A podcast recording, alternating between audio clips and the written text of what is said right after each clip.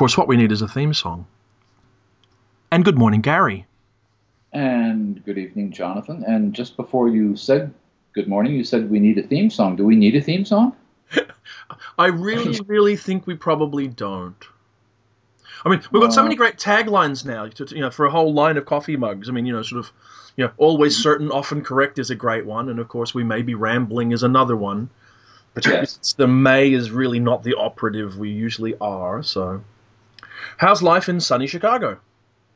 It is sunny in Chicago. It was uh, very warm the last couple of days. I finally realized I could sleep with the windows open and listen to the sirens and muggings outside.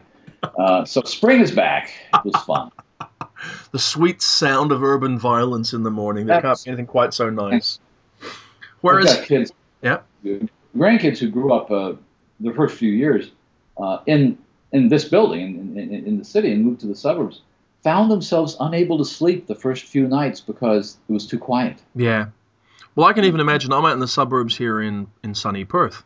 And when you go out into the country, it's actually quite disconcerting at first when you when you're really out where it's quiet, quiet. I mean, I remember when I was about 15, I did a lot of photography, and my school put on a photography camp. We drove up into the far northwest of Western Australia, uh, uh-huh. and we were like honestly thou- a thousand kilometers from any habitation at all and camping.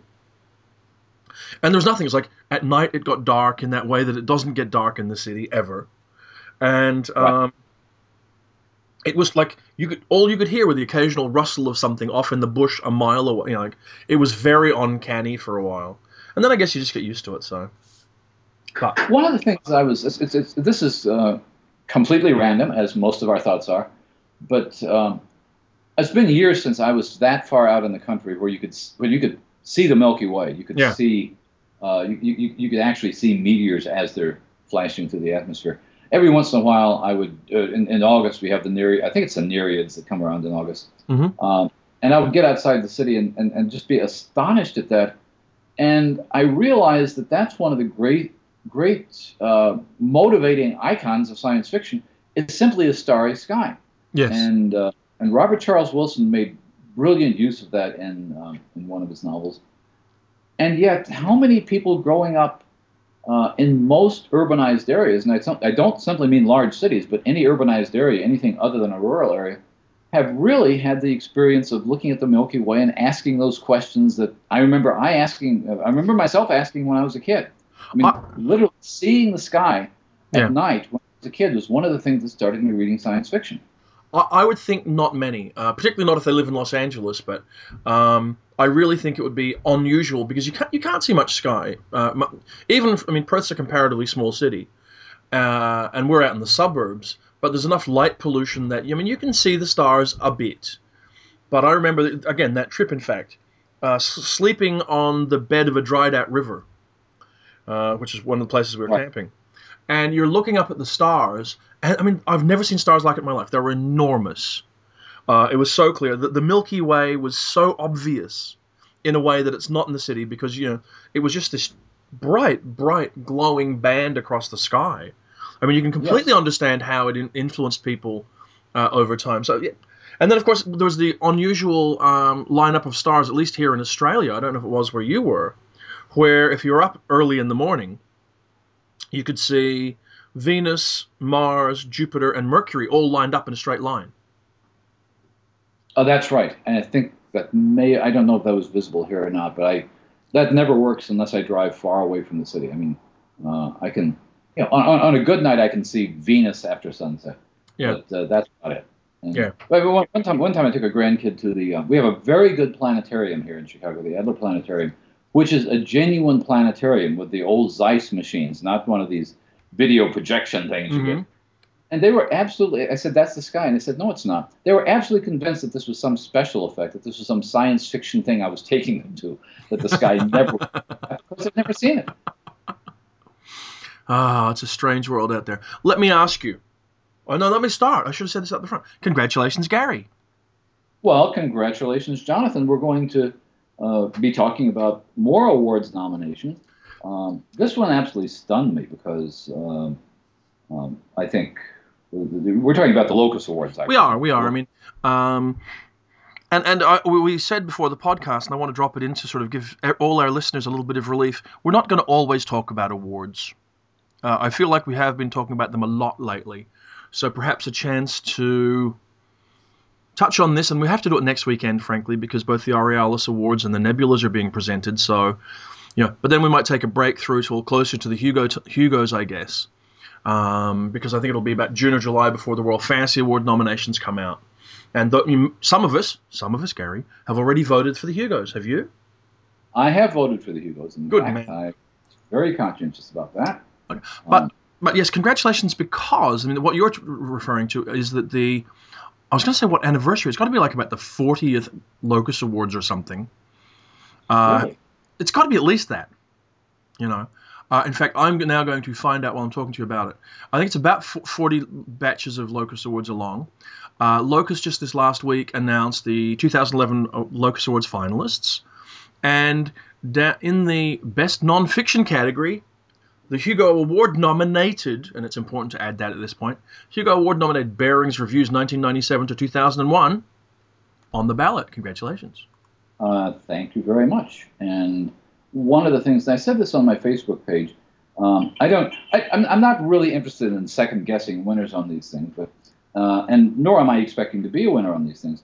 But when you find a number of people that uh, that are friends on the same ballot, that makes it feel really nice. Yeah. And so, but I can congratulate you multiple times because you're you're uh, under editor. You're you've got uh, Swords and Dark Magic, and between the collections, let me see the. Am I, am I right? The Peter Beagle, Fritz Leiber, and the Stan Robinson. Yes, yes, they're they're mine. And actually, I, I, I can I just interrupt for one second quickly? I did look it up, Gary, and I hope that Liza's listening. The 40th Huh? anniversary Locus Awards. To This this, is the 40th anniversary. Yeah. Really? ah, We will. I will have to make sure I get out there and. Uh, uh, and, and yeah. So yes. Anyway, you're right. Yes, I, I, I've been lucky as well. And there are obviously some, you know, repeat nominees across the category that have been up for other awards that we're going to see. I mean, I see that Nora Jemisin's up on her first novel, and she's up for the Hugo and the Nebula. I see that Cryoburn and Blackout All Clear are both up, similarly nominated books. Net- Nnedi's Who Fears Death, that's up for the Nebula's also up for the Locus. So it's a, it's, it's a good batch, I have to say.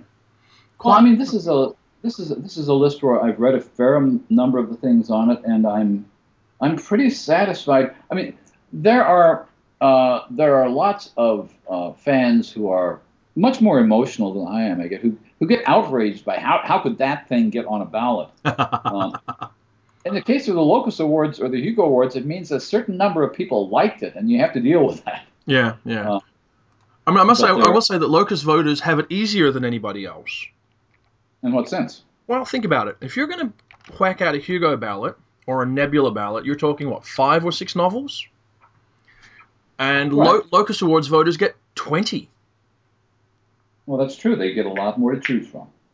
Um, and the Locus Awards uh, is also, I think people have pointed this out before, you don't have to join a convention to, to vote. No, Uh, no. I mean, there is the whole issue of whether you know whether you're a subscriber or not a subscriber, but I, I don't think that's a major issue. I think you know you, you can come along, you can vote. There is one thing, and I, I, I'm reluctant to talk about possible changes to the Locus Awards, but this is just a Mhm. sentimental thing. Do you know one thing I would like? I would like there to be a voting stage from here, rather than have this be the finalists and the winners are actually already known in sealed envelopes. I'd like to see how a popular vote from here would affect it. Um, And Liza's probably going to kick me in the shins when she sees me now for having said that. And I'm not actually suggesting a change or saying there's anything wrong. I'm just saying I looked at it. Uh huh. I think you could say that about almost any awards. That awards are, to some extent, determined by the procedures by which the awards are determined. Mhm. And to some extent, one of the things I've noticed over the years, for example, looking at the, the Hugos, because the Hugos are peripatetic.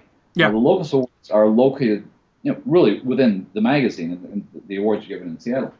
But I've, I see, it seems to me, substantially different voting patterns when a Worldcon is in Australia or in the UK or in the US Mhm. and Canada. Uh, and that is probably not a bad thing because the voting patterns ought to change with those. Uh, Yes, I think which- so. Yeah. Uh, so so it's, it's, it's somewhat healthy. I mean, one of the things that's interesting about the Locus Awards is that you're not sure where. I mean, you can find out, and I'm sure Mark Kelly knows, and you might know, Yeah. where the are distributed from. But it's not it's not as though, for example, uh, when you have let's say a WorldCon in Anaheim, uh, Yeah. and a lot of California people are going to be registering for the convention that might not Sure. have registered had it been in Montreal, and that changes the voting pattern. Yes. Yeah. I think that's always true. I'm sure that AussieCon had a lot more Australian votes on the Hugo ballot than it normally does. Yes, and I'm sure that uh, many of those Australians have nominated for you know this round of Hugos as well, because of course you have that uh, travelling entitlement that sort of covers several years, where if you're a member you can vote, or you can nominate at least the following year, and then you have to become a member to vote.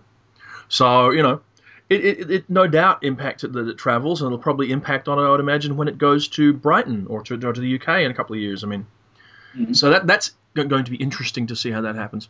But I but I'm looking at the ballot, and I think that I mean I've, settled in my mind now that sort of I'm happy to sort of have an opinion, and I think 2010 was a pretty good year. Don't think it was a great year, but I think it was a pretty good year for science fiction and fantasy. Um, I, my sense is any any year is a good year that produces more than three or four books that we're likely to be reading in 10 years. Yeah. Um, and if you go back and look at old Hugo or Locus Award ballots, uh, there are you can, you can you can identify a good year by the reputations of the books, whether you've read them or not. Yeah. There are some years in which all the finalists, and I'm not talking about looking at the winners. When you look at the nominated books from say 1975 or 1995, Yep. uh, there there are some years where you're thinking, I have no idea what these books are, and there are other years where you're thinking, this is a list full of classics. Yes. Um, uh, and, and what I'm looking at now is a, a list. I mean, where you have things that um, uh, one of both of our favorite novels for the year, which is in the novel category, is Ian McDonald's The Dervish House. I Yes. have no doubt that that's going to be read 10 years from now, partly because Yes. River of Gods is still being read. Yes. Uh, so he's Well, actually, it's, it's interesting just for a second because this, this is getting around the whole issue of the the, the the quality of this particular ballot. But if you look at say the science fiction novels of this year, which are Surface Detail by Iain Banks, Cryoburn by Lois McMaster Bujold, Zero History by William Gibson, The Dervish House by Ian McDonald, which is my favorite of the group, and Mhm. Blackout All Clear by Connie Willis. And we ask ourselves, will they be read in 10 years' time? Is the locus ballot a decent indicator? Let us step back 10 years to Mhm. WesterCon in Honolulu. You were probably there. When Cryptonomicon won, a book still read, Darwin's Mhm. Radio by Greg Bear, A Deepness in the Sky by Vernor Vinge, A Civil Campaign by Lois McMaster Bujold, and Ender Mhm. Shadow by Scott Card were the, the you know the, the ballot. And you sit there and go, well, I got to tell you that Cryptonomicon is going to keep being read. I think Deepness in the Sky will. Civil Campaign is. So I think it's not a bad indicator there. That's a good. That's a good point. Uh, I think that, uh, and the other books you mentioned are read. I mean, the, the Scott Card novel is read in a different way from the other books. Now, Yeah, that, now that yeah. the your universe has sort of you know merged with the YA universe. Now let's step Um, back 10 more years. Okay, go back 20 years. This is interesting. Hyperion by by Dan Simmons, one, still being read today. Rimrunners by Mhm. C.J. Cherryh, one. I came second. These are just the science fiction titles. I'm not looking at the others. Yeah. Uh, it's forgotten, basically. It's out of print. Essentially, Grass by Sheri Tepper, I know is in print. I don't know how widely it's read, and it should be read because it's a good book. well, Uh, that's one of the. Tides of Light by Greg Benford and A Fire in the Sun by George Alec Effinger. And I would suggest that probably two out of those five, and it's not a good qualitative assessment because there's some good books there, uh, hmm. two out of those five are still being read 20 years later, which is not a bad thing. And let's step back 10 more years. Now, what year are we in? It's, 1981. it's 1980 for books published in 1979. Okay? And Titan by John Varley wins. Got to tell you, the world goes no, I think. hmm It's still in print, but I don't think so. Jem by Fred Pohl, which may be in print, but is, I think, not a major Fred Pohl book. Not major Fred Pohl novels. No. Fountains of Pa- Paradise by Arthur Clarke comes in third, and it's out there still being read. Clarke is in a different category. I mean, it's, Stardance by Spider Robinson, Jeanne Robinson, and On Wings of Song by Thomas Disch, which I saw being discussed vigorously in the last week. So they've had some kind of a. Certainly, I would suggest Fountains of Paradise and actually On Wings of Song have had legs over time that we might not have anticipated. So that's good. Um, yeah, I think it's good. I think, and, and again, we're talking about different kinds of reputations for different Yes. books.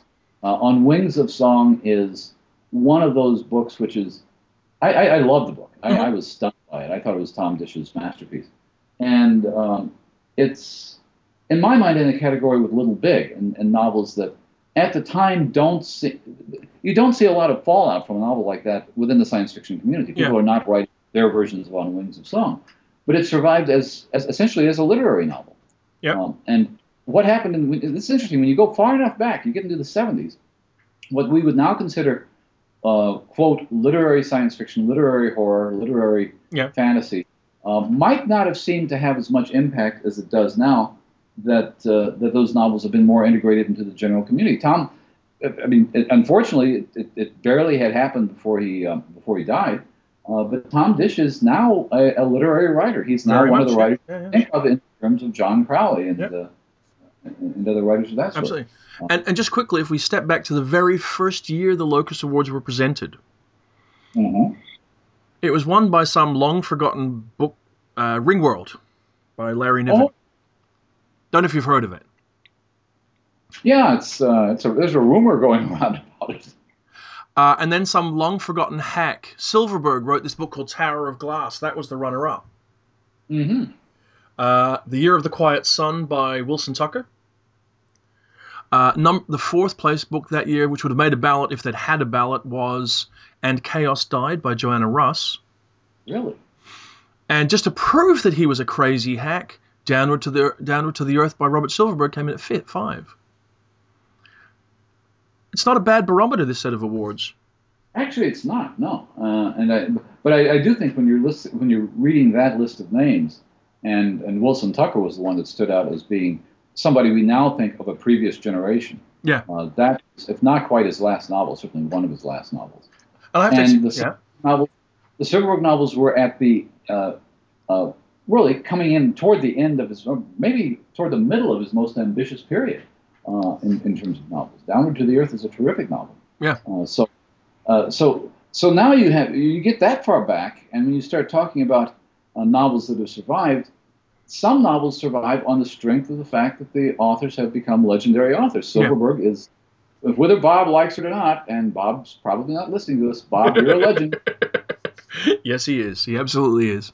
I have to say, just looking, I mean, in in 1970, uh, the Locus Awards only listed 16 novels all up. Now, when you realize that we nominated 20, it tells you how the field has changed. Yeah. But in terms of books that are, you know, sort of, you know, rem- you know, remembered, uh, there's one of the Dorsai books is on the list. Robert Heinlein, one of his worst books ever, is on the list at number Really? nine. I will fear no evil, Oh yeah. but I will fear rereading that book. Uh, Poul Anderson's Tau Zero, uh, a somewhat well remembered book. And somewhere down around number 15, and I think it would do better today, Nine Princes in Amber by Roger Zelazny.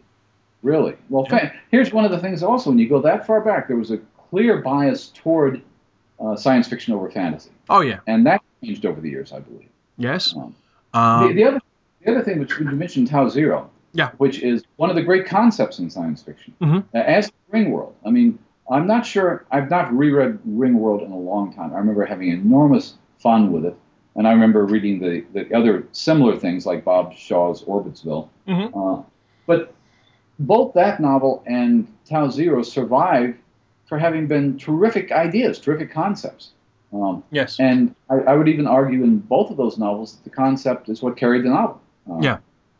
Uh, the, uh, the, the, the you know the giant artificial uh, construct, which got the, the, big dumb object. I think it's Roz Kaveney's term. Yes, it is, uh, yeah. bigger and bigger and bigger until you finally get Steve Baxter, you know, constructing you- you- using galaxies as tinker toys, Exactly, yeah.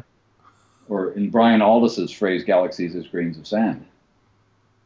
Yes, which of course became. Didn't that become. No, was that what Delany was playing off when he finally did The Stars in My Pockets Like Grains of Sand? I think he was playing off the title. Uh, the title actually was uh, a short story collection. Okay, yeah.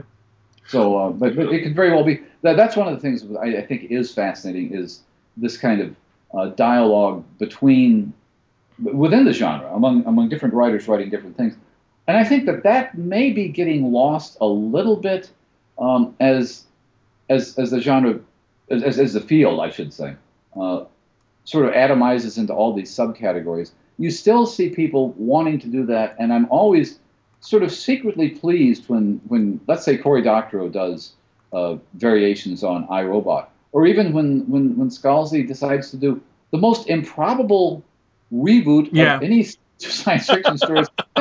It's a little fuzzy. and hey, getting good reviews. Getting good Getting reviews. good reviews. I will Uh, say one thing that surprises me. Look, I got to, I'm just looking at this because I love old stuff and I can't help myself. The thing that surprises me, there's only 14 short stories listed, right? And Really? the the one at number one is less well remembered than the one at number 14. What's number one? Okay, The Region Between by Harlan Ellison from Galaxy Magazine.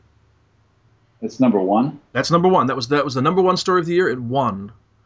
Mhm. Uh, the number 14 was this novella by, by Fritz Leiber called Ilmetten Lankmar.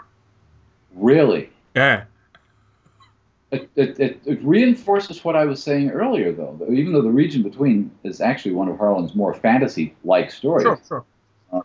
that that Ill Met in Lankhmar was was you know must have at that time looked like a, a kind of a last swan song of an older tradition of fantasy, which everybody thought was on the decline. Now we know it wasn't on the decline at all. No, Uh, not at all. it- it's back. Uh, so, so to some extent, there's a sense of there- there- there's a real sense of history when you read those things because, yeah, Ill Met in Lankhmar is probably never been out of print. The region between has never been out of print simply because I don't think anything of Harlan's uh, short fiction is. Out of print. Oh, I think a lot of it's out of print. But Uh, well, I mean, a lot, a lot of it's out of print, uh, but but but not stuff he was writing in the 70s and 80s. I think what I like about this this ballot and everything else, uh, and I like it about the 2000 and, you know, 2011 ballot, is that the great value to me of the Locus Awards isn't that it presents a winner. I mean, everybody says it's nice to be a nominee, and it is. It's wonderful to be a nominee, and yes, it is actually is sexier and better to be a winner. Yes, but it's what makes the Locus Awards more interesting than any other. I think is that it does publish the full list over time. And so you can look back and see how things were kind of regarded at the time by a particular population of readers. You can see uh, awareness of writers changing. Uh, books that weren't seen as being classics in their day becoming classics. You know, books that were being classics uh, that are classics now being acknowledged immediately. I mean, in the anthology col- collection category, which was joint back then, the number one book was uh, Silverberg's Hall of Science Fiction Hall of Fame, which we would all point to as one of the great anthologies. But the runner-up was Yeah. 900 Grandmothers by R.A. Lafferty, which is one of the great short story collections in the history of the field. Um, Absolutely.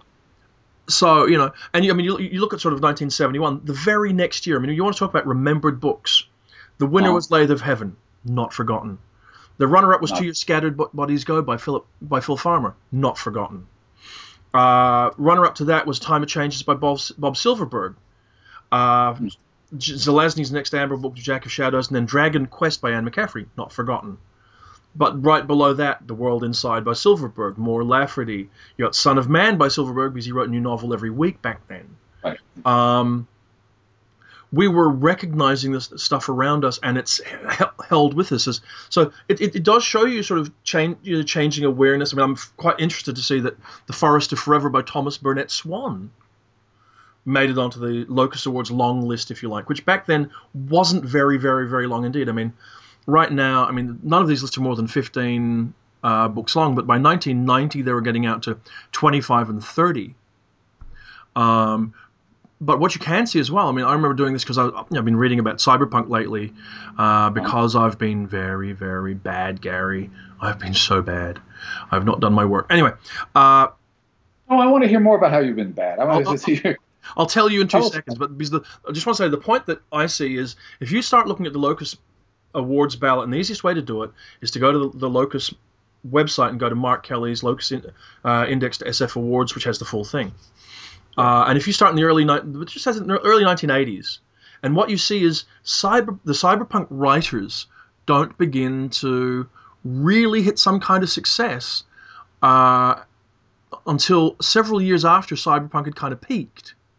That's when their awareness is really sort of coming. Because you would have thought it'd be like 1985 and or 1984, I think it was, and Neuromancer would have won. Um, but funnily enough, you know, uh, it didn't. Actually, where did it come? My goodness, it was Okay. 19, was it 1985 or 1986? Am I am I completely forgetting things? I'm suddenly Neuromancer. I'm thinking. I was thinking 81. no, no, it's 84, 85, 86. That So- late? Oh yeah, yeah, yeah, yeah, yeah, yeah, yeah. All right, all right.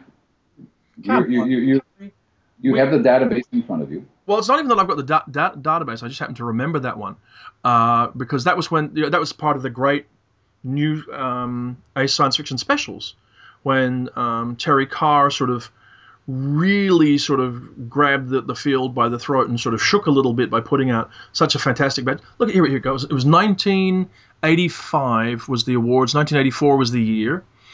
And I'll tell you that, I mean, you couldn't be in both categories, but Neuromancer didn't win. It came in second in first novel, if that's not if that's not too redundant. And four of the top five, in fact, first novels were Ace science fiction specials. Interestingly, Mhm.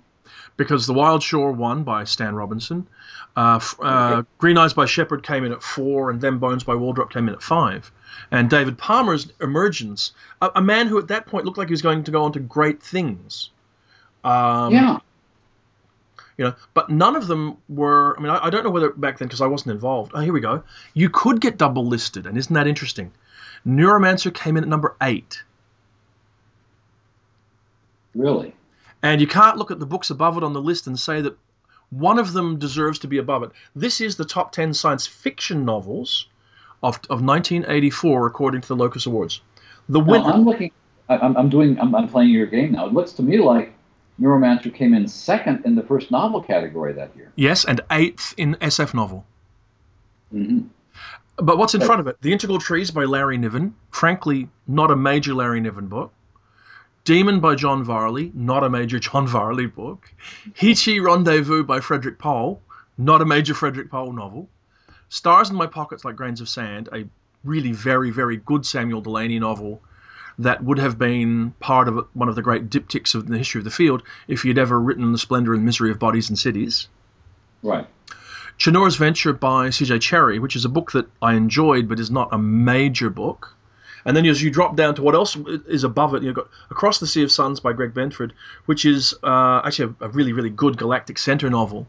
Um, but don't think it's more important than Neuromancer. And West of Eden by Harry Harrison. You know?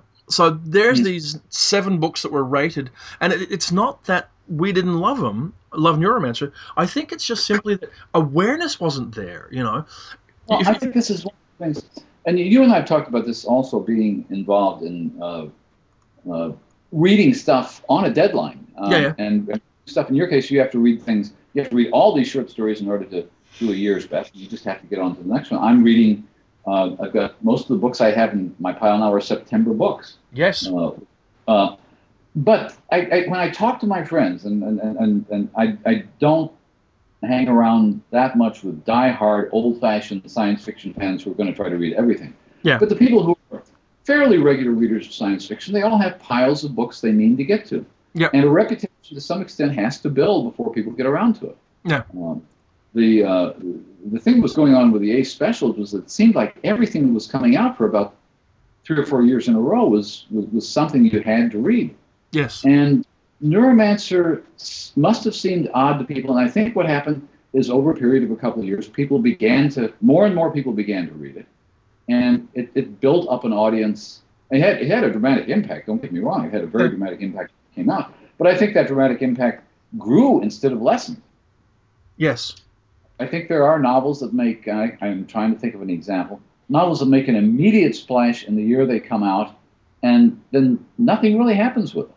yeah, Um, I, I, I think to some extent, um, I'll, I'll think of an example. But there are other novels which actually have traction, which actually have uh, the capacity to entice new readers four, five, six years after they're out. Mhm. I would be willing to bet that most of the people, uh, first of all, most of the people who've read Neuromancer aren't even old enough to have read it when it came out in 1984. Well, yes, yes. I think that's true. I think that's very true. So, I'm going to segue here, Gary, because segues are what we do. We're, we're like a cheap scooter tumbling off a, off a cliff. Um, no, no. To our listeners, a segue means we've actually planned something and, and we know what we're doing. We're, we're, we're yeah, confident. Hang, hang on, hang on. The, the, the test of this will be on the other side of the segue, won't it, Gary? Oh, well, okay. we'll try. Well, okay, we've looked at the 2011 Locus Award finalists. We haven't congratulated everybody, and I, have got to be honest. This is going to sound bad, I think, but one of the reasons we haven't congratulated everybody is because we know them all, and it would take the next 30 minutes. So, congratulations, everybody. But, I want to say congratulations to Amelia since she's one of our good friends who's been on the podcast and she's up for first novel. So that's oh, you had to do that. Well, yes, definitely. Congratulations, Amelia, who's a dear friend. Do I have to go find the other dear friends now? Well, the thing I, I said this before, when there are so many people that you really want to win on the ballot, not hmm. necessarily the people up against you personally, but you really want all your friends to win. yes, I want. Yes, as, as long as we both get to be. Actually, uh, here's the other problem, Gary. I shouldn't say this, but of course, that they know who the winners are, right? So we know who the winners are, right? Actually, uh, I don't, but I, but you do. I well, actually, in, actually, in fairness, I can actually take a step back. Now that I, I say that, um, I don't actually, and do you know why? Why? Because oh. I saw the running tally when they'd done all of the electronic ballots. Mm. But I think they still had to add some paper ballots, so some of them may have changed. So even if somebody came, I mean, okay, if somebody came to me and asked me, I wouldn't tell them anyway. But what I I probably know most of them, but you know, even so, uh-huh. and, and it's a good ballot, good, good, good results. So I think people when they see them announced in Seattle will be very pleased. But anyway, here's the leap. We look at the 2011 finalists. We go, that is quite a good batch of books. Quite happy, yes, very happy. Okay. Well, Gary, it's May. It's the middle of May. You've just said you've got September books beginning to roll in. We're all wondering mm-hmm. how we're waiting for books like the new Neal Stephenson, uh, Reamde or whatever it's called, which mm-hmm. is but sounds like Neal Stephenson has taken Cory Doctorow's Anda's Game and made it 900 pages long. Um, because it's 900 pages long, Gary. It's 900 pages long. Anyway, I'm sure it'll be great. Uh, in Neal Stephenson worlds, we call a novella. but anyway, keep, keep in mind the, the, the, the, the Baroque trilogy was something on the neighborhood, in the neighborhood of 2,700 pages. Um, yeah, so. well, yes, but and this is where you, you forced me to admit that I read the first one and then ran screaming because it was too much, right? I have to say, I read all of them and had a great time. What I had to realize, uh, which eventually the publishing world realized, is that these were about what six or seven interleaved novels. Yeah, yeah. Um, it's a novel series done as a trilogy, uh, essentially. yes. Now, see, to me, the challenge with that is that if I read 2,700 pages of Neal Stephenson, that's a third of the year short fiction that I've got to read that I don't read. Yeah. One day, I mean, did I ever tell you I did, my ultimate nerd test since we were sort of segueing? I did. I did this the sad nerd test. I um, got out the Nebula and Hugo ballots for the last 30 years. Uh-huh. And I worked out how many of the books that I had read, how many of the novels I'd read, at the time the ballot came out.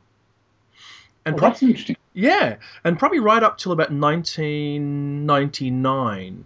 No, even 2001. Up to 2001, I had typically read five out of the six books on the final ballot prior to um, the ballot coming out. Hmm. I was reading the field very, very, very actively. Um, I kind of feel in some ways when it comes to novels, the sort of 1985 through 19 through 2000 is really my core period, you know, in some ways.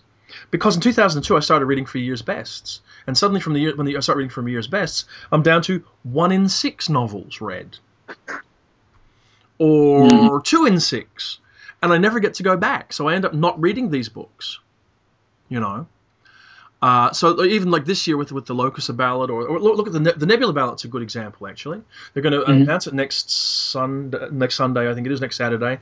And of the six novels that are there, I have read two.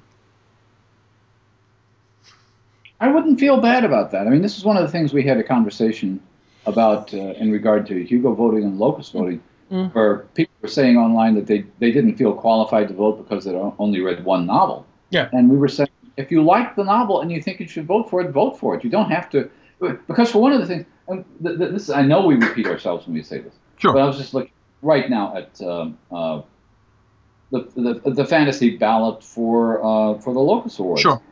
As uh, things like China Mieville's Kraken and Nnedi Okorafor's Who Fears Death, and and for the Fuller Memorandum, The Sorcerer's House by Gene Wolfe, and Under Heaven by Guy Gavriel Kay. Yeah. Uh, those, you don't compare those novels. Essentially, they're not. No, no, they're no. not even remotely the same thing.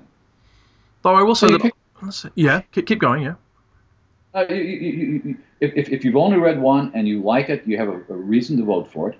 Uh, if you have read two or three of them, uh, you basically choose one. I mean, I, I, I think that uh, you know uh, it's very interesting to to look at this where you've got a, a setting in, in kind of imaginary Africa and another setting in an Mm. imaginary China. Um, so you could look at those two things and say, well, which one is the best imaginary continent? Well, there's I'm that. sorry. Yeah, there's no such thing as imaginary continent fiction. It's not a genre. Let's start. not No, no, let's thing. not start it. Let's not start continent punk, huh? But the, the problem with continent punk, it sounds too much like incontinent punk, doesn't it? Um, are you there? You, okay, let's. Are we on the other side of our segue yet? I mean, Almost. We're going to get there in a second. I'm just going to say that I, at a glance, I realize I've read 11 of the 20 Locus shortlisted novels, but only two of the uh, Nebula ones. And I kind of feel like I don't get to have an opinion about the Nebula novel category uh, because you know it's like I, I'd thought about doing that. We would maybe do a live podcast and we could actually debate the merit of a category before it came out. And then I realized I've not read four of the novels in the Nebula category. I'm not going to get to read them. So, but the segue, holding still. Here's the segue. How's the year going, Gary? How is 2011 itself? You've been reading a lot. I've been reading a bit. I've certainly been following uh, reviews. I've read a few novels because I've been very irresponsible about my short fiction reading. What's your feeling on it so far? Um, my, I, I, I'm not having a, a strong feeling about it yet. I mean, I've read some very strong novels. One of the things that it's odd when you're looking at the years. When you say how's the year going so far, I have to think back to October and November when I was novels. yeah. the year to me felt like it started out very slowly. It felt like there was not a lot of interesting material. Stuff was being saved for uh, the late spring and summer, Yeah. and the stuff that was finally being delivered uh, was very impressive. I mean, uh, Embassytown is. It's interesting to think of that in terms of the last two years, the last couple of years of China Miéville novels. Yeah. Embassy Town is let me put it this way: it's not as much fun, but it's a more, much more important novel than Kraken was, Okay. um, and uh, it's not probably not as um, strictly, rigorously structured as the city in the city, but it's more ambitious in some ways. So, so that was very, I was very pleased to see that. I mean, What, what do you very- what do you think of the the line by line writing in that book compared to his other books? some, it's got some of his best prose in it, Yeah. I believe. I think that. Uh, he, he can drift, and this is not a terrible criticism, because in some of the books I think it suits it perfectly, but Hmm. he can drift towards the purple, a little. Our China. Well, this is what this is what bothered me in his earlier novels. Um, it bothered me. Uh, I mean, it, it bothered me up to the point with the Iron Council. I didn't like, frankly, Mhm. um, and it bothered me a little bit with uh, with, with even Perdido Street Station, which I did like quite a bit. Uh, there, there, there is a tendency toward that. There is a kind of there, there is a kind of British tradition which consists of essentially almost anyone who's ever read Mervyn Peake. Um, that that you can you can be tempted to do that. The city and the city, it seemed to me, was extremely disciplined in, in, in the police procedural way that demanded that kind of discipline of language. Kraken was at times just absolutely florid, but it seemed to me that he was dealing with an absolutely florid topic, and it didn't seem inappropriate. No, no. Um, it- it- it- so, so, so style, the style depends on the book uh, to me. I mean, I don't, I don't, I don't want to see. I mean, let me let me think of something. I, I don't want to see a Lovecraft story written in the style of Larry Niven. no, It no. Just would- wouldn't work. I mean, or, or, or Hal Clement. You know, all Yeah. the backstory and the biology and that sort of thing. Just I mean, you just want absolute hysterical, Yeah. screaming horror and lots of colorful adjectives, which when you're 12 years old you have to look up, and then you go around talking Yeah. to your friends. I bet you don't know what Cimmerian darkness looks like or what ichor is. So you want Lovecraft to write that way. He's not. He's not going to be Lovecraft otherwise. Yeah. Um, uh, a more skilled writer, and I'm not going to say less of a genius. I'm going to say a more disciplined and skilled writer can adapt the style to the book being written. And I think China Miéville has grown in that area Sure. substantially since his first three or four novels. Yeah. yeah. Um, Town is more, in, in, in conceptually, it's probably more like an Ursula Le Guin novel than most other science fiction I've seen in the last 10 years. okay. Partly that's its preoccupation with language, which is fascinating. But you know, when he moves into science fiction, he realizes that there's a certain kind of rhetoric which has been more or less defined uh, 20 or 30 years ago, more or less uh, instituted by by Le Guin with novels like The Dispossessed and with uh, with Delany, probably with novels like Nova, which had some fireworks in it. Yeah. And and that's kind of the territory he's moving in, and I think he knows to adapt his language to that. But What- there are some extremely elegant lines in that novel, uh, which I admire greatly. What do you think of the opening of it? Of the what? What what do you think of the opening of Embassytown? I don't think it's a good opening. Uh, I think it's a little difficult to get into. Um, Yeah. And it's a little difficult to get into in a way that, um, I, we, a, a way that we might have been better prepared for had we read um, more of more China Miéville novels like this. What I'm saying is, if I go back to look at The Dispossessed, Yeah. uh, which might have been a much more difficult novel to get into had you not read The Left Hand of Darkness. In other words, Le Guin, and, and, and Le Guin has done this masterfully. She's, she's trained her readers over time to understand what she's doing when she's writing, let's say, an Earthsea story, or when she's writing a, a fantasy novel like Powers, or when she's writing uh, uh, a, science fiction novel. Uh, I, I- think one of the things that China is doing, which is both brilliant and challenging, is that he's not preparing any.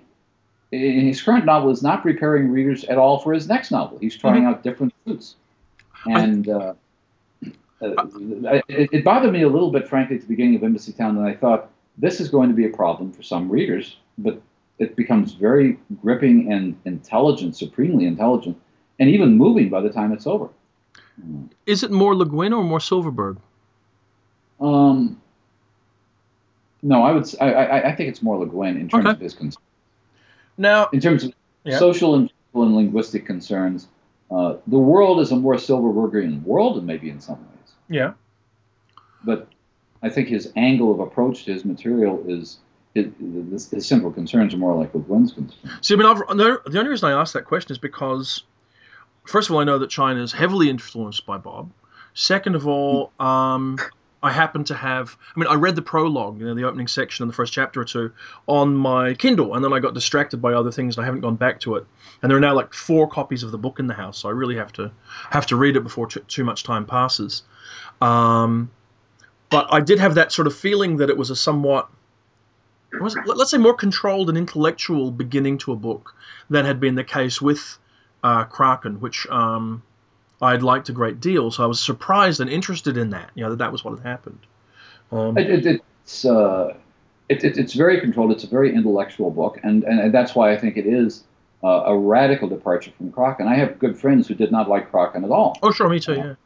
uh, because he, he, he was being playful. He was doing some Lovecraftian horror things. Um, he's writing a serious novel here, which which doesn't really have the kind of hook that his last. Uh, Kraken has a classic horror story hook. Yeah. Uh, the city city has uh, a, a police procedural murder mystery hook. Yeah. This la- launches you into a world which is very strange. It gets more interesting as it goes along. But it, it raises a problem, which is a problem more and more with contemporary science fiction, I think, with some contemporary science fiction, which is how do you begin a novel? Yeah. How do you get readers into this world? Yes. And uh, the other novel, the other novel, which is I think a much more serious problem this way, and I ended up liking it, but it took me a while, is Greg Egan's Clockwork Rocket. Yeah.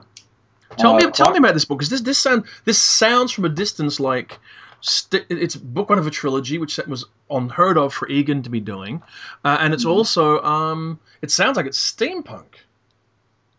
No, I don't think it's steampunk at all.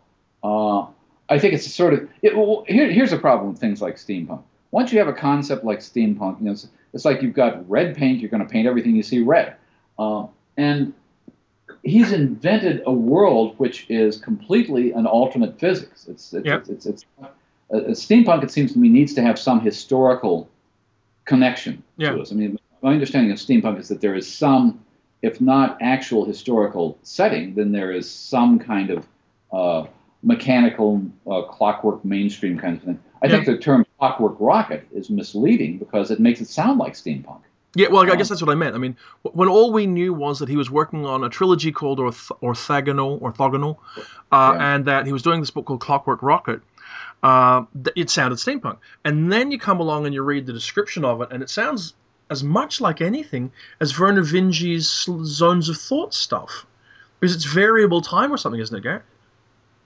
It's a variable speed of light. I mean, essentially, if you if you conceive of a universe in which the speed of light changes according to the wavelength of the light, so the blue light travels very fast and red light, tra- and, and light is emitted by uh, vegetation and life forms uh, and, and generates energy. Now, He, he's worked out all the physics of it. The thing which is, fa- I'm sure, is utterly fascinating to Greg Egan because you can see this with his earlier novels.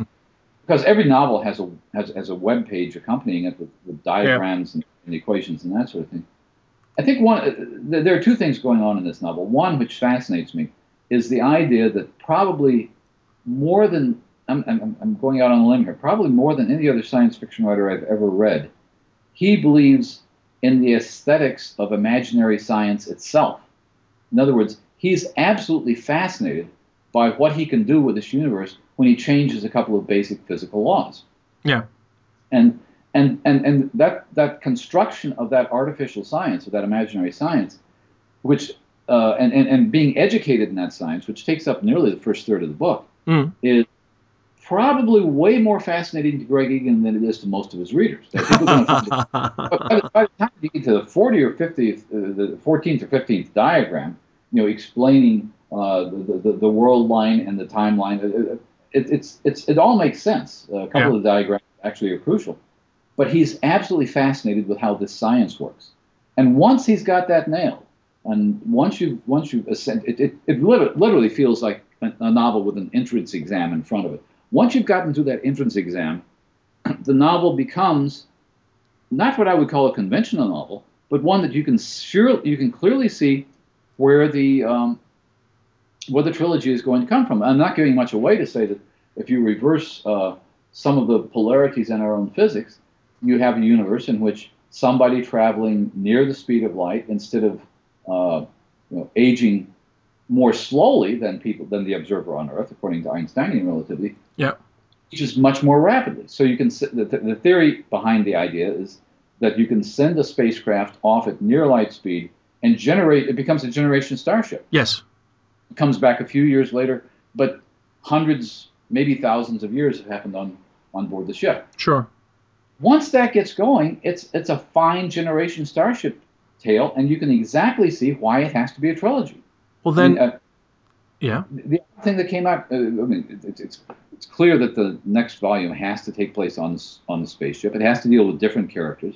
We have to go through several different generations, and then at some point they have to return to Earth. Yeah. So the trilogy structure is implicit there. Yeah. Um, and I usually object to trilogies, but in this case, I can see.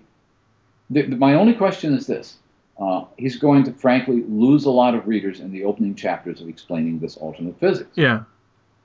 Well, then let, and let, oh, go let- ahead. let me ask you the corollary question because I think I think it's or, or accompanying question, but sits with all of this. Do you think it has become a standard approach for Egan in his work to put an entrance exam at the front of it? Because I mean, when you mentioned it with Clockwork Rocket, what I immediately thought of was Glory, the the novelette that he wrote for me for the new space opera, and that's exactly the same thing. It has an entrance exam at the front of it, then it becomes a real you know, a real read, if you like. And I could see it in Teranesia. I could possibly even see it in you know the, the, the other more recent book, uh, uh, Zendegi, I think. Um, Yes, and that- same But you- kind of thing where you, you have to qu- get qualified to read the rest of the book.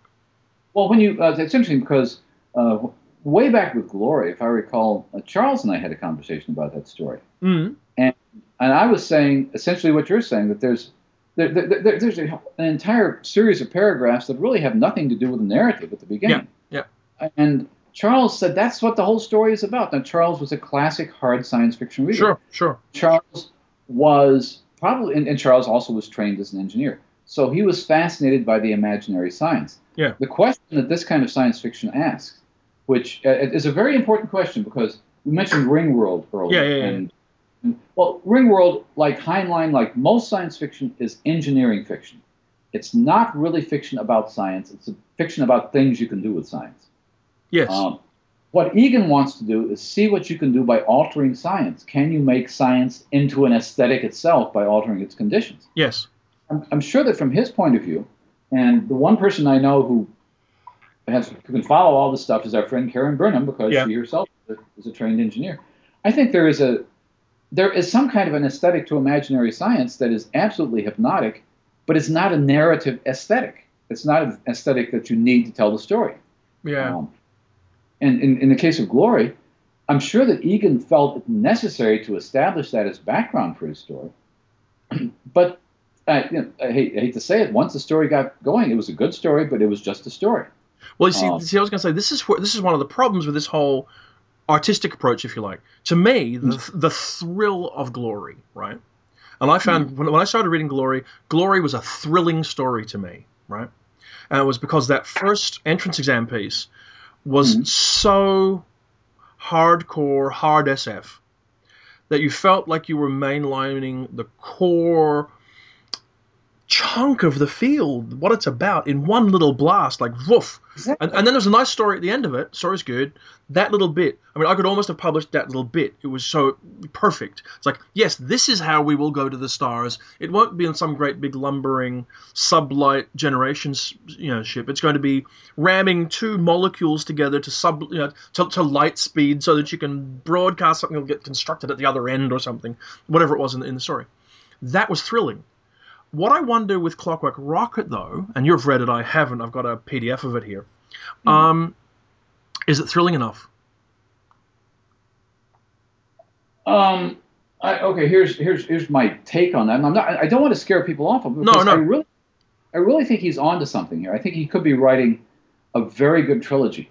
Yeah. The beginning of it is a very interesting hook. It's a very alienating hook. You don't know what the role of light is in this world. You don't know why the grandfather is dying because he's not getting enough light and because the local vegetation is producing light in two wavelengths. That's fascinating, and you want to have that answered. And then you get it answered for about 100 pages of diagrams and equations. and so yeah, when he gets to equations, you know, sort of, that's when he begins to lose me just a little bit.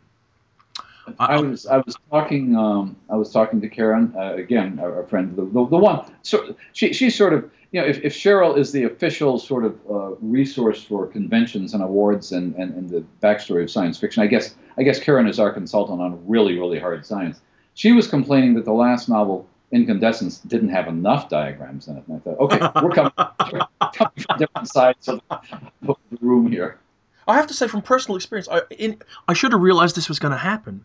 I have a personal experience with Greg that Mhm. absolutely demonstrates this um, quite clearly. Uh, back in the 90s, I edited a magazine called Eidolon, you might remember. I remember yeah. Yeah. And Greg wrote a science column for Eidolon for a while. Yeah? A physics column.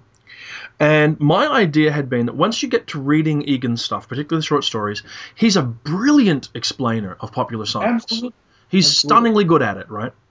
Uh, and I thought to myself, I'll get Greg Egan to write popular science columns for Eidolon, and the world will go, wow, right? Greg go, goes in his mind, from what I could tell, hmm, I have all this complicated stuff I want to put in my novels. This is my ex- uh, opportunity to bring everybody else up to speed. So he began to write these quite dense columns Oh, full of diagrams that would basically skill the readers up to be ready to read, I'm sure, the works he's been writing for the last 10 years. So you can sort of see there was this sort of desire to have this complicated stuff in what he was doing. Well, and you can see it even back. The first novel of his I read was Permutation City, Sure. and and I thought that was utterly gripping. It was the best novel of its kind, and it, it explained the notion of what it would be like to be life as information better than anything I'd read up there. Better than Benji, better than you know anything I'd read. Yeah. And and and yet uh, he even with that one I believe had some essays on his website. And I started reading his I I started reading his, his essays. And you're right. I mean he is he is possibly the best explainer of difficult science science concepts since Asimov, uh, coming out of our field. But the concepts that he was explaining were more and more and more uh, arcane, yeah. I guess. And and the, the, the ideas, which were very very stimulating in Permutation City, began to seem, I think, too simple for him. Um, I think he wanted to. He, he, he, he more or less worked out what he wanted to work out with information theory, and now with this series, he's he's working with the idea of completely alternative physics. Yes. Um, and is that beautiful by itself? I don't know, but it's not necessarily uh, something that structures a story. I mean, essentially, what happens when I, I, I sound like I'm complaining about the first third of the novel. Mm. It's, it's the interesting thing about the novel is that it does cover the arc of a character's life. And during the educational arc, when she's at university, she is learning. She's brilliant. She's learning things. She's finding flaws in existing theories, and we're learning with her. Yeah. But what Hugo Gernsback, what would drive Hugo Gernsback crazy, is we're not learning physics. We're learning a physics which Greg Egan has made up for the sake True. of the story. Yeah. Well, well, I was going to say one of the differences between China and Greg, because he talked about Embassytown, right? Mm-hmm. Uh, I know China gets very concerned about plot spoilers coming out of for his books. People won't enjoy them as much because they have it uh, all, all sort of uh, foreshadowed for him. And while we're chatting, I went over to um, Egan's website, and there's a page there for orthogonal uh, mm. and for Clockwork uh, Rocket. And lo and behold, there are many, many complicated diagrams having to do with Reisman cavity radiation spectrums yes. and electric flux points and all this, right? And there's a warning, spoiler warning. Many of the pages below contained conceptual spoilers for orthogonal. And he's the only person I can think of who'd be worried about conceptual spoilers rather than actual spoilers to do with the story.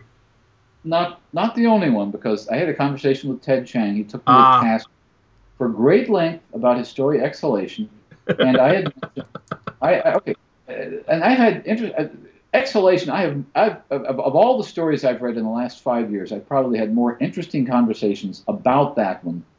Than I don't believe you. I don't believe you. Pelican Bar. Really? Bar. Pelican Bar. We Pelican never shut Bar. up about Pelican Bar. We never shut up about. Okay, Pelican Bar in a literary sense. I'm talking about broad-ranging okay. conversations yep. that talk about philosophy, physics, and so forth and so on. I had mentioned in my review that uh, the second law of thermo, a version. This is again a completely imaginary cosmology. He's invented this whole universe in order to tell the story. Yeah. yeah. And, and, I'm going to spoil it again. Sorry, Ted. Uh, this is a universe based on air pressure. Everything operates according to air pressure, and when yeah. the air pressure equalizes throughout this closed universe, uh, you know, everything will, will freeze in place. Everything will die. It's entropy. It's the second law of thermodynamics. Yeah. And I mentioned this is brilliant. This is a brilliant way of, we suddenly realize this is the second law of thermodynamics and so on and so on. And the story still plays out beautifully and very movingly, and it's a Borges story in many ways. Uh, Ted was very upset that, you know, the reader is supposed to recognize this is the second law of thermodynamics. Mm-hmm, mm-hmm. And I, I said, Ted, some readers are going to recognize that, but it doesn't spoil the narrative. It spoils what you. You'll surprise not more than a couple of weeks before that, I had been teaching a class to high school teachers. Sure. There's a yeah. local research library here called the Newberry Library, and uh, they invited me to do a seminar on science fiction and fantasy for teachers of honors high school students, very bright high school students. And one of the stories I had them read was Exhalation. Mm-hmm. They all loved it. All yeah. loved it. Two thirds of them didn't pick up on the second law. Of, the, the, the Newtonian stuff was not yeah. there for them. Yeah. Um, one guy thought this is a great philosophical conundrum. One teacher thought this is like Borges' The Library of Babel, which essentially is what it's derived from. Yeah. A uh, couple of them who were science teachers said this is really neat. But by and large, no, it was a conceptual spoiler that for them had no bearing on the story at all. They, I told them what it was. They said, "Oh, that's nice," but I still like the story the way I read it. Now, what happens? Mm-hmm. What happens with me, and did not happen with Ted. I, am sure I did not convince Ted of this, but I tried my mightiest. I think believes that a conceptual spoiler is possibly more important than a plot spoiler. Oh, okay. And he may be the only writer alive who worries about that sort of thing. No, there's Greg, uh, but yeah, there's the pair of them. But then Ted Chiang is Greg's great sort of descendant, if you like, though he's not often seen that way, but he really is the two of them do one thing which I think is fascinating, and it does relate to steampunk in some ways. In some ways, it doesn't. Ted invents imaginary sciences and then plays out the plot according yep. to real scientific principles. Mm-hmm. So that he sets up an al- 72, 72 letters is a classic Ted Chiang yep. story. Yep. There's a chemical universe in it. There's a kabbalistic universe in it. It's it's a Victorian era story, so it looks like steampunk, but it's not. Uh, it's it, it's a story about what if you what if you assume these realities in science? What Yeah. if you assume that science is real? Then then he works it out like Heinlein would have. Yeah. If you had told Heinlein that you've got to you've got to have golems in this story, uh, Heinlein would have probably tried to work out the golems the way Ted Chiang does. Sure. Okay. Well, since we, we got to Clockwork Rocket and Embassytown by talking about how the year is going, I want to talk about a couple other things because we're going to get to the point where we need to wind up because we talk at great length, Gary. Um, what did you think of Dancing with yeah. Bears? You know, this is um, Michael Swanwick's new book. It's just out. It's the Dar- Darger and Surplus novel that apparently we've been waiting for for a long time. I mean, I've read the Darger and Surplus stories and enjoyed them a great deal. And I did get partway through the novel and again got distracted, and I do want to go back to it because I really was enjoying what I read. And it did resolve my initial concern about it, pretty much. So, what I want to ask you is Hmm. what's your feeling about Dancing with Bears? How does it stand up as a Michael Swanwick novel, as a 2011 novel, all that kind of stuff? I think it's a major novel. I mean, there are Swanwick novels that I have uh, liked better than others, um, Yeah. and uh, I've always liked the Darger and Surplus stories. I think one of the things that are, that's going, that people should be warned about this, and this is not a plot spoiler, but it's it's just something to be ready for. Uh, Darger and Surplus are, it seems to me, clearly descendants of Fafhrd and the Grey Mouse Sure, sure. and uh, there is this banter between them, which is extremely funny and extremely charming in the stories. And the stories always turn on some clever idea. Mm-hmm. Most of the novel, they're separated. They have their own separate adventures. And at first I thought, wait a minute, these guys are funny. I want to hear them talk to each other. I want Yeah, to hear the yeah. wisecrack. Um, he introduces a series of new characters. He has an underground version of Moscow, which he claims is completely imaginary. Um, and it turns out to be a much much more complex novel than you would think, because you would think that when somebody is doing something like this, he would just carry the banter on and on and on and on, Yeah. like Dashiell Hammett did with his Thin Men novels, like Robert Parker did with his Spenser novels. I think he's more ambitious than that. I mean, he writes a novel which really has some uh, surprising substance to it. Yeah. It has the same kinds of surprises that you get from uh, uh, from his uh, you know, Dragons of, uh, of Babylon, Yeah. Dragons of Babel. Uh, but but it's, it's it's it's it's a very, I think, tightly constructed novel, and at the end it, it, it rewards you in various ways. It's in other words, I think it's a very good novel. I don't think it's what people would have expected out of Darger and Surplus, but this is one of the things that I sometimes do in the review column Yeah. is chide the reader. You should have you, you should have expected more from Michael Swanwick Well, because he's going he's going to give you more than you were expecting. I was thinking uh, the, the thing that disappointed me about the idea of a Darger and Surplus novel was that I do expect more of him than the obvious. Uh, I mean, you can't look at the way that, say, Bones of the Earth, the dinosaur novel, relates to all of the dinosaur stories he did at the time, uh, and not see that he's trying to do something more interesting than just simply expand on the stories he'd done. Nor can you go back to, uh, say, The Iron Dragon's Daughter and link it up to to Bone to um, the Dragon novel he did later. Dragons, Dragon's Yeah, I mean, and, and see it as being in any way a, a simple follow on. He's a much more, as you say, ambitious book. I'll tell you what worried me about this book when I was reading it, though, Gary. uh-huh. It starts off as a fairly sexist piece of work. I think he he addresses that.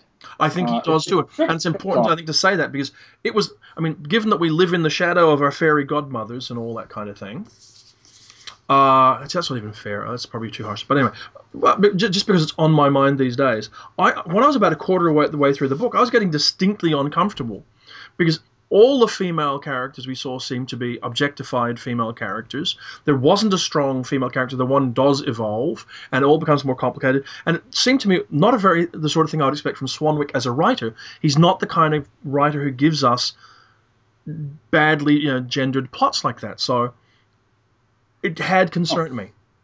I, think it's a legitimate concern. There's a very strong and central female character. In some ways, she's more central to the novel than um, uh, than than Surplus turns out to be. Sure, sure. Uh, but I think what what happens in the early chapters, which is very much a kind of there's almost a kind of Richard Burton feel to these Yeah. uh, 12, I forget how many, 7, 12 beautiful, perfect virgins who are trained in the arts of love and you can't touch them and so forth. Yeah, and so on. It sounds like something out of the Arabian Nights. Um, and, and they seem to be uh, completely undifferentiated. I mean, it seems Yeah. to be like a sexist version of the Seven Dwarfs until they begin assuming they begin assuming certain kinds of power later in the novel. In other words, I, I'm not defending the novel against that. I think it's very it's going to be very difficult for some people to get into the novel possibly because of that. Yeah. He's not unaware of that. Yeah. And he, he makes I think a very deliberate addre- attempt to not only address it but to undercut what you thought your assumptions were about those figures earlier in the novel. Yeah. How do you think it rates against his other books, his other novels? Because he's done what about eight or nine novels now, I guess. He's got about eight or nine novels. Um, I, I am very fond of the Dragons of Babel, partly because it wasn't anything like the Iron Dragon's Daughter, and Yeah. partly because I think he's defining a new way of mixing genres in that. This is a more disciplined novel than that, probably a Yeah. more structured novel than that. Um, it doesn't quite have the degree of playfulness that that one had. Um, but on the other hand, uh, there was a novel of his which I liked at the time, and I haven't been able to. His, his novel about Faust, Jack Faust, Uh, yeah. and I I thought that was very admirable and playful. I don't think it was as strong as some of his other novels. I wasn't as fond of Bones of the Earth as I was of the Dragons of Babel or the Iron Sure, Dragon. sure, yeah. Uh, so where would I put this? I probably would not. Uh, I, I hate to I hate to make comparisons of novels that aren't even trying to do the same thing. Yeah. But if I if I were to go back and thinking five or six years from now, and I wanted to reread all of Michael Swanwick, and I hadn't read him, and I was retired from Locus, I'd probably start with the Dragon novels, and this might come right after that. Okay. And, Um, and also, we wonder whether there's going to be more of this because you get the feeling there could be more uh, Darger and surplus novels. Well, the the thing that's interesting about that is to look at what Fritz Leiber did uh, Yeah. with the Fafhrd and the Grey Mouser, and he was able to find new depths into the in, in those characters, new kinds of uh, worlds for them to explore. And Ill Met in Lankhmar, which we mentioned earlier, which was, if not the last, certainly one of the last uh, Fafhrd and the Grey Mouser Mm. stories. Oh no, Uh, no, no! He oh. read them. He wrote them into the '80s, Gary, with Knight of Knives and Swords and all that kind of thing. Okay, well, it, it was the first one to resurrect Fafhrd after Uh, many years. Sure, yeah, yeah, yeah. I think so. That that, that could be Uh, true, but yeah. That, that struck me, that struck me as being a very fresh story that didn't look at all like the stories he'd written in, in you know, 30 years earlier. Yeah.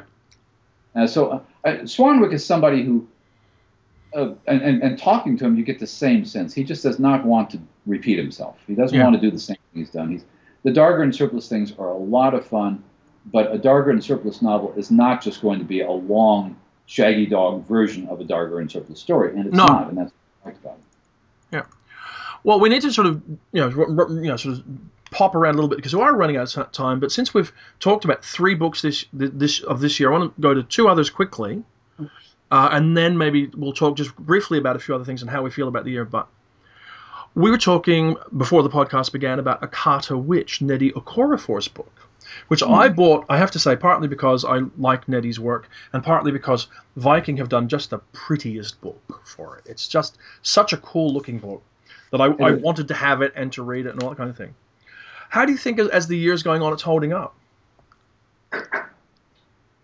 Um, well, I think it's holding up fine. I think the problem uh, when you ask a question like that is it's holding up against what, and there's nothing to compare Nnedi's work with, really. Yeah. Um, this is genuine uh, African-based science fiction. This is this is interesting in, in, in a way to a lot of people who read Who Fears Death, which has deserved its uh, its its, its nomina- nomination. Yeah. Um, but before Who Fears Death, she'd been writing young adult fiction, and now she's back to writing young adult fiction. Yeah. Um, so people, uh, I, I'm hoping that the number of people who came to Nnedi through the adult novel will look at this and see um, uh, see the way she's using African mythology in a, Yeah. in a very different way here. Uh, it's in some ways a, a a novel that I, I suspect draws a little bit more on personal knowledge. Uh, she uh, mentioned, I think she tweeted this probably, but she mentioned that she showed the title of the novel to her grandmother, to her Niger- uh, or, or aunt maybe, um, who just laughed at the title because Akata is something that every Nigerian American, the, the term is used by Nigerians for essentially, uh, you know, African Americans who visit Nigeria, especially Okay. Nigerian Americans. Uh, so the character who's the narrator, who's is the central uh, character of this novel, is somebody who was raised in New York until she was uh, you know, 10 or 11 years old, and then moves back with her family to Nigeria, um, which is a kind of displacement. I've talked with Nnedi about this quite a bit because going back to Nigeria after having been raised essentially as a, as, as, as a you know, middle class American teenager uh, was very rewarding to her in some ways, and I think very shocking to her in other ways. Yeah. The, her father's funeral was disturbing uh, in, in what amounted to the sexism involved in it. Yeah. Um, so, so she begins with that, but the, she's also drawing on what she knows about fantasy. This is a coming of age novel. It's a, you know, it's an education of a wizard novel, which is Yeah. something that we're all familiar with now, completely translated into absolutely authentic African terms. Um, and this sort of dual vision that runs throughout the novel is probably uh, probably more, more complicated than what she's done in any of her earlier novels Yeah. Yeah. because uh, and, and she makes use of that in, in terms of even referring to uh, there's a there's a central book referred to in the novel, uh, which is a book by a white explorer who was in Nigeria in 1910 or something. It's a real book, so she's fascinated by the by the gaze of, of Americans of Nigerian descended Americans born in America looking at that of explorers looking at Nigeria and of this sort of secret society of leopard people, which has been uh, actually it's been a uh, staple. I don't know if Nnedi's even aware of this, but leopard people has been a staple of pulp fiction and, and B movies for decades now. Oh yes, absolutely. Going back to cat people and before. Yeah. Absolutely, sort of thing. Yeah. Uh, I, I used to own a paperback, a sleazy paperback from Avon called Terror of the Leopard Men. uh, it- it's based on exactly the same mythology she's talking about here.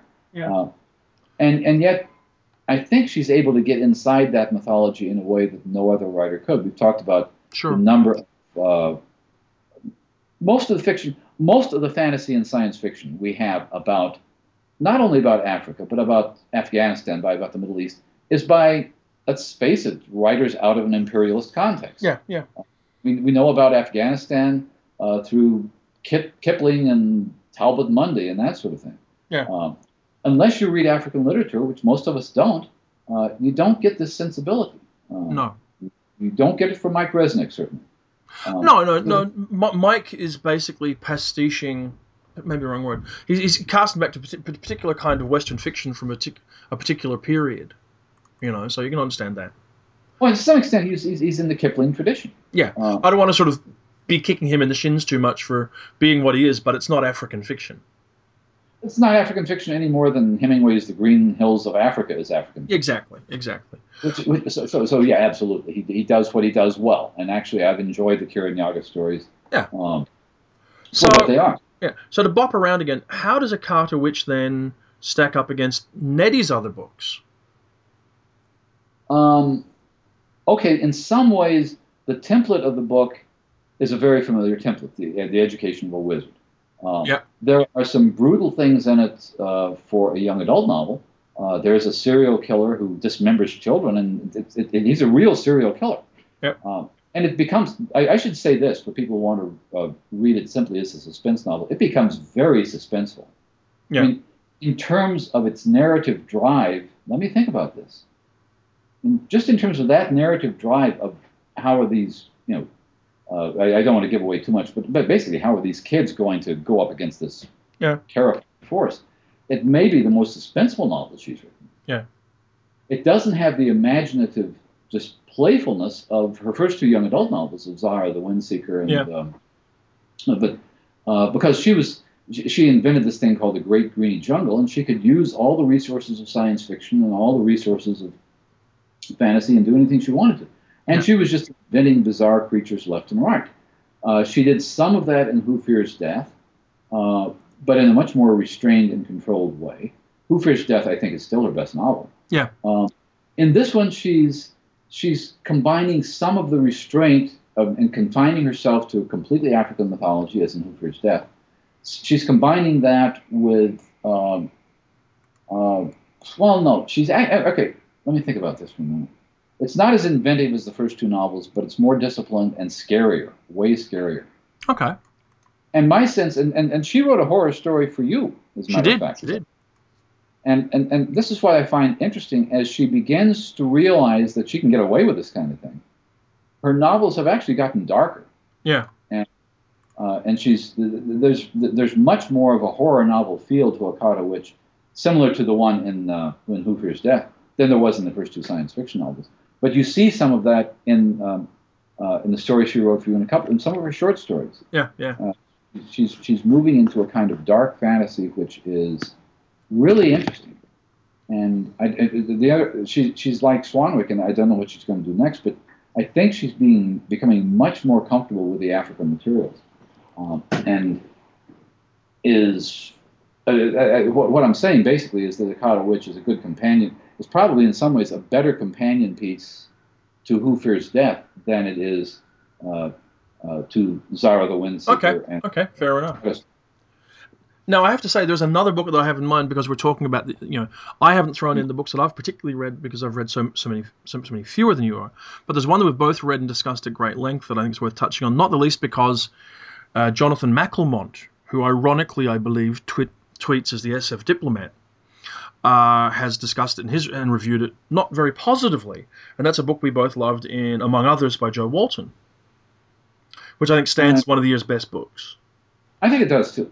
Um, I can see people objecting to it on various grounds. Mm. Um, and I can also see, and this is one of the things which is interesting to keep in mind when you're a reviewer. If a book resonates with you in a very personal way, uh, it's sometimes difficult to get the distance you need from that resonance because Sure. I recognize I recognized her readings of these books as being very close to my readings of these books, and I Sure. as, as, so, so that part of us, if you're of a certain generation and started reading science fiction or even read these things uh, when they came out, you're thinking this is a con- this is a great conversation with somebody who's read these things and uh, who's, who's the same age I was. So it's almost like recreating that. I could see an argument, and I don't know what Jonathan's argument was, was as to how much you need this to be a fantasy novel at all. No, that wasn't really it. He was talking about. Oh, I don't want to put words in his mouth because I skimmed the damn thing. Uh, he was talking about the psychological affect of the character, I believe, about the sense you may be dealing with an abused character, and no, nothing is sort of uh, said about the degree of sort of abuse in the book, etc., etc. And you need to go and read, rather than respond to my appalling summary of what he said, you need to go and review, read what he said. But he he was quite damning of the novel in many ways. Whereas it was interesting to read Paul Kincaid's review of the book, which liked it a great deal but felt that everybody was complimenting it for the wrong thing. Right? Because a lot of the talk is about how, in fact, um, Walton writes about these books that Mo has read during, uh, you know, during this period in her life, and how they, you know, then that particularly resonates. But he, but Kincaid's point was that was really the least interesting thing. It was set dressing for for fans, I guess. Uh, the most interesting thing was the treatment of magic and the con- building of the characters, that kind of a thing. And I can sort of see his point. I think he's got a good point. I think he absolutely has a good point, and it's very much the same point I was making about how do you get distance from something Yeah. that's about things that you love. Yes. Um, in other words, the question there are two there are two ways of, of querying that novel. One is does it need to be a fantasy novel if it's going to be about reading science fiction when you're a teenager? The other is does it need to have all the stuff about reading science fiction when you're a teenager if it's going to be a fantasy novel?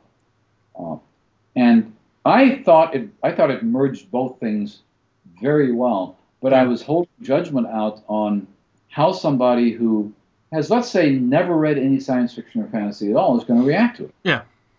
And I don't know. I mean, I've read. I, I don't know that either. I, I will say that the fact that we're talking about it the way we do suggests to me that it was, at least in its own terms, successful. but successful among which readership? That's what I don't know. Well, Um, I mean, probably, I, you know, it simplifies is probably ridiculous, but probably in front of Jo Walton, the reader. This is the book she wanted, you know. I would think it reads like you're. I mean, some of it reads autobiographical, you know, and, and so obviously that you know something that she wanted to, to do. And I think I I want to reread the book before the year's out, actually, just to see how I feel about it in December or January. Well, the thing, the thing that I think really made it work, and I'm going to take a slightly third position from the two positions that, that Paul Kincaid outlined. Um, it's a um, it's a school novel. Yeah. Uh, it basically is a school novel that deals with a lot of the tensions that somebody who feels an outsider in school uh, actually feels. And some of the most effective scenes in it really, I think, have nothing to do with magic and they have nothing to do with reading science fiction. There, there are scenes like when she's trying to become well liked and she, she basically uh, ghost writes a poem for a, for a girl in class who's Yeah, and, and, yeah. and that poem wins over her poem. That's a wonderful moment. That's a Yeah. brideshead revisited kind of moment. And this, the novel is full of very closely realized scenes of what it's like to be in a school environment like that. The father is the characters are very carefully drawn. Yep. Uh, they're, they're, they they, change as the novel goes on. So uh, the boy who looks like he's going to be a dangerous roue turns out to be her only real friend. Um, so I think you can read the novel completely as a mainstream novel, uh, with without worrying about whether the fantasy works out, without worrying about whether the illusions work out. On that, I think that may be the level where it seduced me more than anything else. I was I was well aware of the novel when I was reading it. Yeah. That she wants to talk about Zelazny. I like to I like to talk about Zelazny at that age. Yes. So, yeah. but, but all that out, it's it's it's no. She's devoted a great deal of attention to um, to the novel simply as a, a, a novel, a school novel, a coming of age novel, a family crisis novel. Um, the whole business of her father being supported by the aunts, all that is Sure. very novelistic in a very mainstream way and very well done. Yeah. So, to, to wander around in a circle, if we can talk off the cuff, in depth about five different books, very different books, Mhm. and feel that they all have significant merit, how do you think the year's going, Gary? Um, I think we have five very yeah we have five very good books there uh, this year, uh, and there are more than that coming up. There, uh, you know, it, it- it's a year where it's it's really hard for me to get a sense on the year until you start looking at the fall books. Sure. You Well- get nothing Yeah. really very interesting in January and February. Uh, you get Except a for among lot- others. Well, among others, but among others was a hard book to position. Yeah, yeah, I guess Uh, so. Yeah. So so it's it's it's it's, it's not a summer beach read. No, and you're just coming up to those, aren't you, in July, I guess? Starting to get some. Actually, I don't know what I'm doing for July. I need, I need to talk to you about that. we'll talk about it later. We'll talk about. But like I say, the books I'm getting now are, are September books. They're interesting books. There's there's one by uh, there's one coming up. Let me see if this is September because I'm not really sure. Uh, it's September, yeah. It's a new novel by Tananarive Due. Yeah.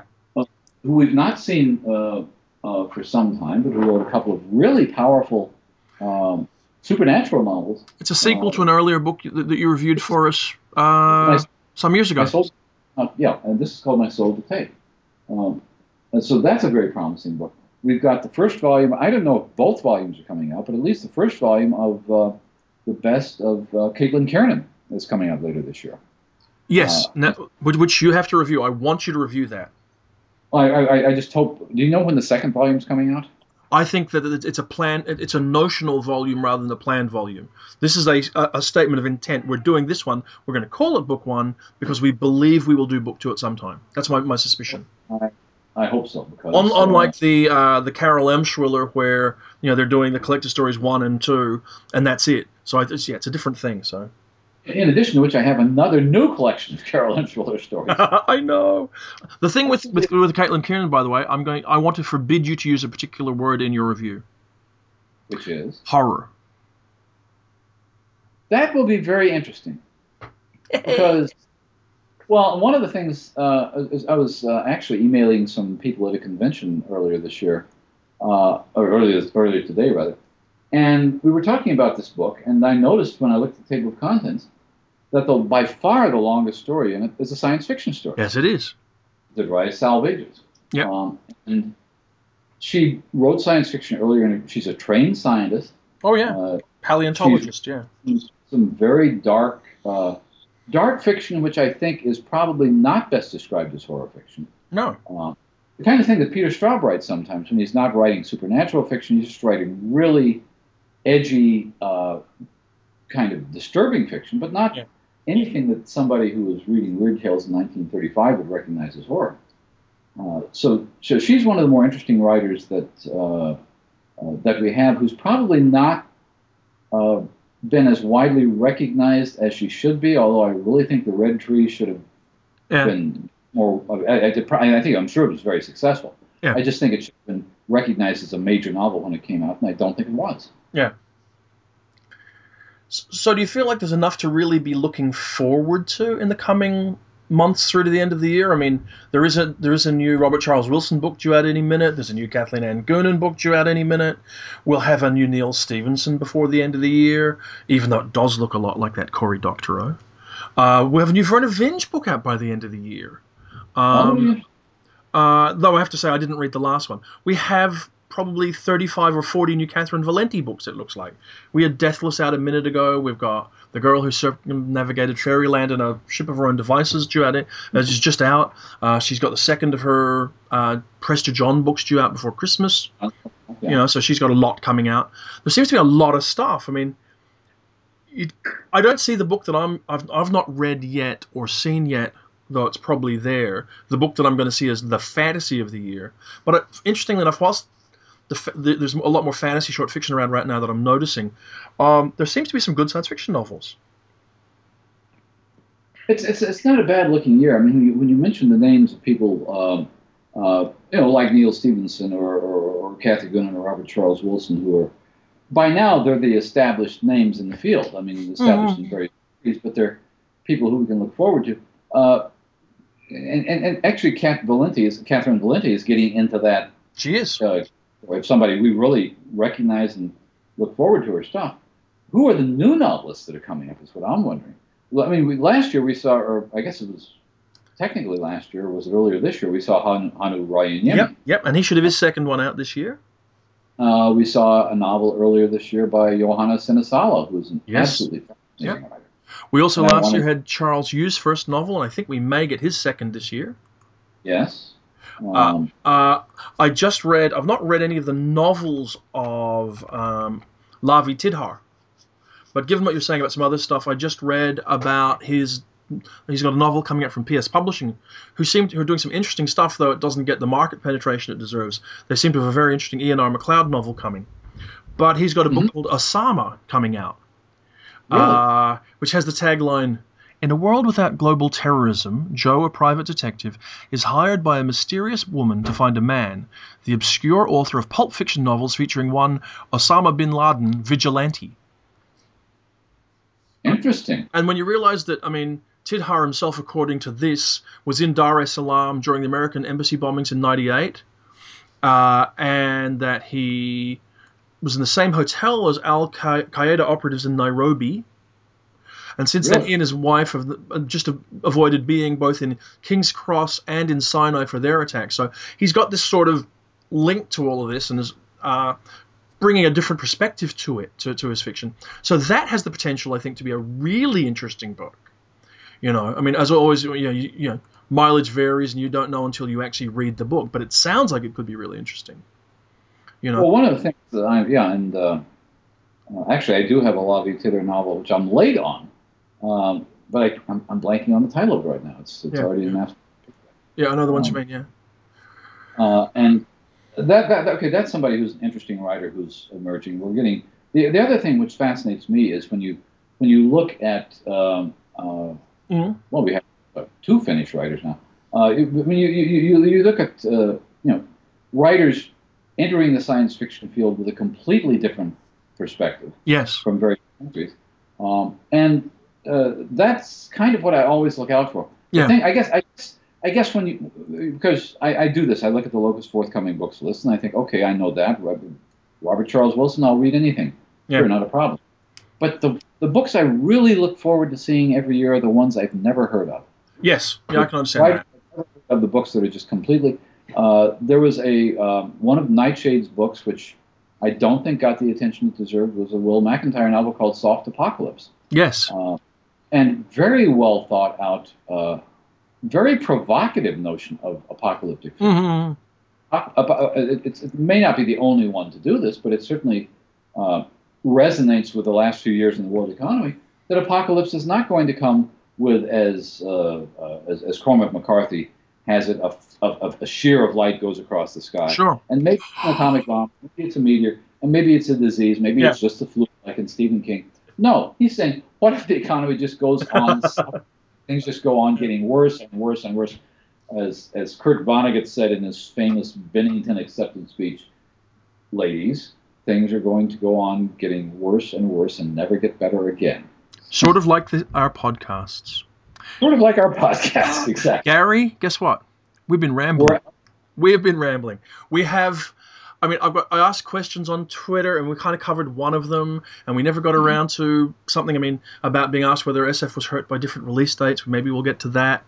Our a good friend of this podcast, Karen Lord, asked one a really interesting question, which if we'd got it beforehand, we might have dealt with, and maybe we'll try to remember it about. Um, whether news is stranger than speculative fiction and do individuals and cultures have differing definitions of fantasy, which sounds really interesting. And so maybe maybe that's something to get in, Karen in to talk about. We should get Karen. Ah, because she said, you mean basically to be more specific, do we as individuals and cultures have different definitions of fantasy, and how does that affect our stories? Karen is the one a person to talk about that, so maybe we'll bring her in. But I think Gary that this 51st podcast, which actually, if you were to look on iTunes, it would honestly tell you in the real world is about our 64th podcast. And Really? yeah, uh, you're gonna hear some clicking while I do this because I want to get the exact number. If you add, um, if you if you go to the iTunes store and you search on Coode Street and you look on the at the old listing, I'm pretty sure it lists about 62 or 64 different podcast episodes of varying stripes that have come out under the um, the Coode Street moniker, which is kind of interesting. Uh, where are we? 60? Yeah, this 64. So this would be the six, 64. No, 66. So this is the 67th or the 51st, depending on. It's the 51st official Coode Street podcast, but the 67th time there's been some rambling on this channel. My goodness. So we do carry on, and next week we will carry on again. Except we will carry on again about awards when we will talk about the I- I want- And I do want to come back to Karen's question. And Karen, if you'd like to do this, let us know because we'd love to have you on. You betcha. Uh, there's another question. This this is a parenthetical question to keep in mind. Yeah. Uh, once uh, at uh, at the International Conference on the Fantastic, we were having a conversation about supernatural fiction, Mm-hmm. and Cecilia Holland was there, who basically knows more about history than anybody. Yeah. Uh, and we said, when did supernatural fiction, by which we mean fantasy fiction, Yeah. Yeah. come to be recognized as something other than natural. In other words, if you and it's- it's- if you're in a natural world in which gods and demons and ghosts and things exist, that's not supernatural fiction. That's No. natural fiction. Yeah. At what point did we think of it as supernatural? And of course, Cecilia mentioned some Irish monk in the 12th century. Which, but it's But a what trilogy question. did he write? Yeah, exactly. But it's a similar question to Karen. Do different cultures have different notions of the fantastic, and do different historical periods have different notions of what's fantastic? I think we could do something interesting with that. But could we will something. not do it now, Gary, because we have No. rambled for an hour and 20 minutes, Gary. We have. Oh my God! I'm sorry. Uh, We right, apologize. right now, the sound that you're not hearing is the his, the laughter from uh, Ian Mond and from A- from Tansy and uh, Ra- uh, Alex and Alisa and Kirstyn about us having uh, rambled on and on again and having criticized them for having such long podcast episodes when this time really it's us again. So on that happy note, knowing that We we'll need- talk Nebulas next week, knowing that Alisa and I and Marianne are up for Aurealis Awards next Saturday night, good luck thank you very much. I to will, all of you. I, we, I will talk to you next weekend. Talk to you next weekend. Absolutely. Thank you. Good Bye. night.